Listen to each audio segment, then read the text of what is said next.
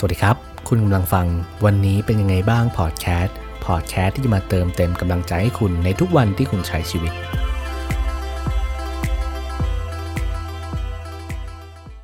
เป็นยังไงกันบ้างครับช่วงนี้ ผมว่าสถานการณ์ตอนนี้ก็ถือว่าเป็นสถานการณ์ที่ ทุกคนน่าจะรู้สึกแย่นะครับ รู้สึกดาวพอเราตื่นขึ้นมาเจอข่าวของการเสียชีวิต เจอข่าวของการติดเชื้อที่เพิ่มขึ้นเนี่ยแน่นอนว่า มันทำให้ชีวิตของเราเนี่ยมีความสุขน้อยลง เพราะว่าเราพบกับการสูญเสีย ถึงแม้ว่าบางครั้งอาจจะไม่ใช่คนใกล้ตัว หรืออาจจะเป็นคนใกล้ตัว คนใกล้ชิดคนที่เรารักเนี่ยพอเราต้องเจอกับสถานการณ์ที่มันแย่ไม่มีทางแก้ไขที่มันสามารถทำได้แบบรวดเร็วเนี่ย มันก็ทำให้ความสุขของเรามันหายไป แล้วเรามีวิธีที่จะรับมือกับ ความรู้สึกของตัวเราเองเนี่ยยังไงบ้าง วันนี้เราก็จะลองมาเล่าให้ฟังนะครับ ถึงวิธีที่เราอาจจะดึงตัวเองออกมาจากความเศร้า ความเจ็บปวด หรือว่าการที่เราหดหู่อะไรเนี่ยทุกวัน ก็อย่างแรกเลยนะ ผมก็อยากจะพูดถึงความหมายของความเจ็บปวดในชีวิตก่อน ว่าจริงๆแล้วเนี่ยมัน เกิดขึ้นแล้วเนี่ยมันมีความหมายอะไรบ้าง อย่างแรกเลยนะเท่าที่ผมได้ศึกษามาได้อ่านมานี่แหละ เป็นจากนักจิตวิทยา เขาบอกว่าประการแรกความเจ็บปวดนั้นมีขึ้นเพื่อทำให้คุณเข้มแข็ง แต่ไม่ใช่แข็งกระด้าง เพื่อเตรียมคุณให้พร้อมกับชีวิตช่วงต่อไป รู้จักตัวเองดียิ่งขึ้น เติบโตขึ้นไปอีกขั้น มีความรู้ความสามารถปรักพร้อมมากขึ้น ไม่ใช่เพียงแค่เพื่อตัวคุณเอง แต่ตอนนี้คุณพร้อมที่จะถ่ายทอดวิชาและสอนคนอื่นให้เข้มแข็งเหมือนคุณ พูดถึงประการแรกเนาะเขาบอกว่า จริงๆแล้วพอเราเจ็บปวดเนี่ย เราจะเข้มแข็งมากขึ้น พอเราอยู่กับอะไรเดิมๆที่มันเศร้าที่มันไม่โอเคเนี่ย เราจะเรียนรู้ที่จะหนีออกมันหนีออกมาให้ไกล ยกตัวอย่างเช่นเวลาที่เราอกหักเนี่ย ย้อนกลับไปหลาย ๆ ปีที่ผ่านมาเนี่ย เราอกหักมาแล้วกี่ครั้ง แล้วทุกครั้งที่เราผ่านมาได้เนี่ย เราเรียนรู้อะไรบ้างจากเรื่องเหล่านั้น เราเรียนรู้ว่าเราจะไม่อยู่กับคนที่แย่ๆ หรือว่าบางคนอาจจะมีนิสัยที่เข้ากับเราไม่ได้ เขาอาจจะไม่ได้แย่เรานี่แหละที่แย่ แต่เราไม่มองตัวเองว่า เราผิดอะไร หรือว่าเราควรปรับปรุงอะไร พอเวลาผ่านไปเนี่ย เรามองย้อนกลับไป เราจะรู้เลยว่าอ๋อตอนนั้นเนี่ยเรายังเด็กเราไม่ค่อยเข้าใจหรอก แต่ว่าพอมองกลับไปเรารู้แล้วแหละว่า ในจุดนั้นเนี่ยมันทำให้เราเติบโตมากขึ้น แล้วประการที่2เนี่ยเขาบอกว่าเราไม่จำเป็นต้องเอามือไปจับไฟเพื่อที่จะได้รู้ว่ามันร้อน เราไม่จำเป็นต้องไปเจอเรื่องเลวร้ายแบบเดียวกับคุณ พอเราได้รับรู้เรื่องราวของคุณ มันคือวิชาความรู้อันมีค่ายิ่งสำหรับผู้คนรอบตัว คุณสามารถให้เครื่องมือแก่พวกเขาในการระบุ ว่าอาจจะเกิดอะไรขึ้นก่อนที่มันจะเกิดขึ้นจริง สอนให้พวกเขารู้จักสัญญาณเตือนภัย ว่าอะไรอะไรกำลังจะแย่ลงแล้วนะ ก่อนที่จะแย่ลงไปจริง ๆ และคุณยังสามารถสอนวิธีการจัดการเชิดหน้าขึ้นและฟื้นฟูตัวเองแสดงตัวอย่างของชีวิตจริง ๆ ของคนธรรมดา ที่เอาชนะความเจ็บปวดมาได้โดย ไม่ต้องเป็นยอดมนุษย์ ข้อ2เนี่ย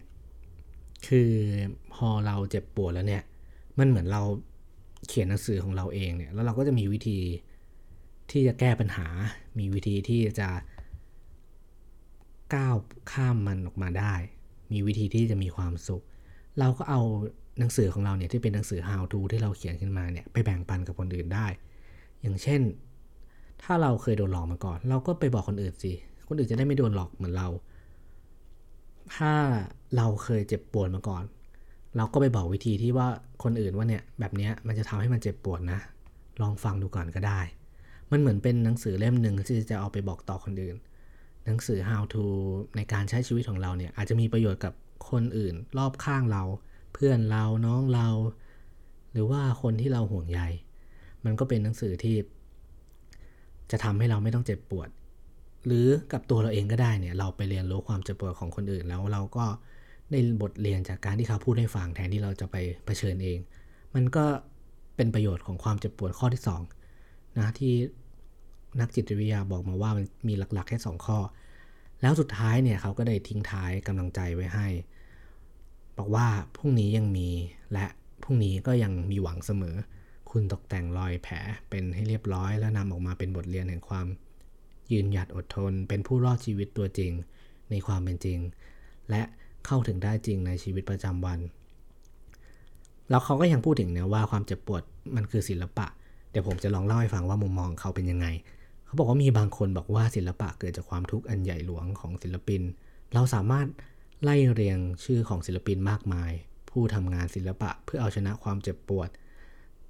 เขายกตัวอย่างอย่างเช่นฟรีดาคลาโลไปจนถึงซันซันวาดอร์ดาลีไม่ว่าศิลปะจะถูกถ่ายทอดออกมาทางไหน มันก็คือเครื่องมือชั้นเยี่ยมในการสื่อสารสิ่งที่ไม่สามารถทำได้ผ่านคำพูด การจมจอมเข้าไปสู่กระบวนการสร้างสารรค์ ก็คือการสร้างระยะห่างออกมาทำให้สามารถสร้างมุมมองที่ชัดเจน ช่วยให้เราวิเคราะห์ความเจ็บปวดที่กำลังทุกทนเนี่ยอยู่ได้ แล้วถ้า เราไม่ได้เป็นศิลปินล่ะ อย่าบอกนะว่าคุณกำลังนึกถึงคำถามนี้ พูดแบบนี้ได้ยังไงล่ะ รู้ตัวไหมว่าคุณกำลังตัดสินตัวเองในเชิงลบต่อศักยภาพและคุณสมบัติที่คุณมีอะไรคือศิลปะ ไม่มีคำศัพท์ใดจะมีความหมายกว้างขวางและคลุมเครือมากกว่านี้อีกแล้ว ไม่เชื่อก็ลองดูงานศิลปะแขนงต่างๆ ร่วมสมัยคลาสสิก หรือว่าสตรีทอาร์ตศิลปะแปรผันและหลากหลายตามแต่ที่ตัวศิลปินจะเป็นระบายวาดเย็บออกแบบสร้าง เขาบอกว่า เขาไม่สนว่าคุณจะใช้ศิลปะแขนงไหน วาดไปโดยไม่ต้องสนใจเรื่องสัดส่วนหรือว่าความงาม มันอาจจะออกมาเป็นผลงานนามธรรมบางอย่างหรือไม่ คุณก็อาจจะลองเขียนดู คุณควรได้ลองเขียนเพื่อบำบัดดูสักครั้ง เขียนเลย การเขียนเป็นแบบฝึกหัดที่ยอดเยี่ยม หลากหลายผลเมื่อคุณจะเขียนคุณต้องเรียบเรียงจัดลำดับทุกสิ่งทุกอย่างความคิดความหมกมุ่นและปัญหาชีวิตการเขียนให้เสรีภาพแก่วิญญาณและจิตใจ เมื่อเราถ่ายทอดเรื่องในหัว สมองและในหัวใจลงไปในหน้ากระดาษก็เหมือนได้แบ่งเบาภาระออกมาในทันทีสร้างเลย ไปเที่ยวชายทะเลพร้อมกับพลั่วและถังน้ำและลองสร้างประติมากรรมทรายขึ้นมาเล่นๆหรือขีดวาด วงกลมสัญลักษณ์ของจักรวาลหรือถ้าอยู่บ้านก็ขอยืมตัวต่อเลโก้ของลูกมาแล้วสร้างอะไรบางอย่าง ไปซื้อของจากร้านขายอุปกรณ์ศิลปะและงานฝีมือ อะไรก็ได้ทำให้คุณสนใจ ถักเสื้อออกแบบจิวเวลรี่ทำสร้อยคอ ร้อยสร้อยข้อมือแล้วลูกปัด ไปเป็นของขวัญตกแต่งพุ่มไม้ หรือว่าทำอะไรก็ได้ที่คุณอยากจะทำต้องเป็นสิ่งที่คุณชอบด้วยนะ ถ่ายทอดความเจ็บปวดของคุณออกมาผ่านงานศิลปะ แปลความเจ็บปวดให้กลายเป็นสิ่งสวยงาม ตกแต่งรอยเย็บเป็นให้เนียนเพื่อที่ทุกครั้งเมื่อมันหันกลับมาดูเนี่ย คุณจะรู้สึกเข้มแข็งและมีความมั่นใจมากขึ้น อันนี้ก็เป็นเหมือนอีกมุมมองหนึ่งเนาะสำหรับนักจิตวิทยาที่เขา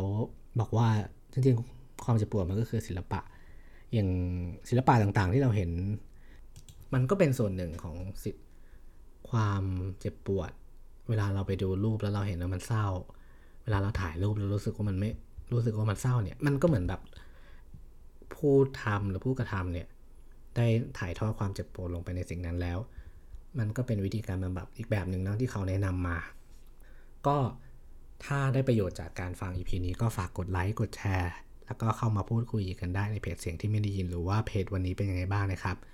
หวังว่าทุกคนจะรักษาสุขภาพแล้วก็ผ่านมันไปได้ด้วยดีเนาะสำหรับวันนี้ก็ขอบคุณและสวัสดีครับ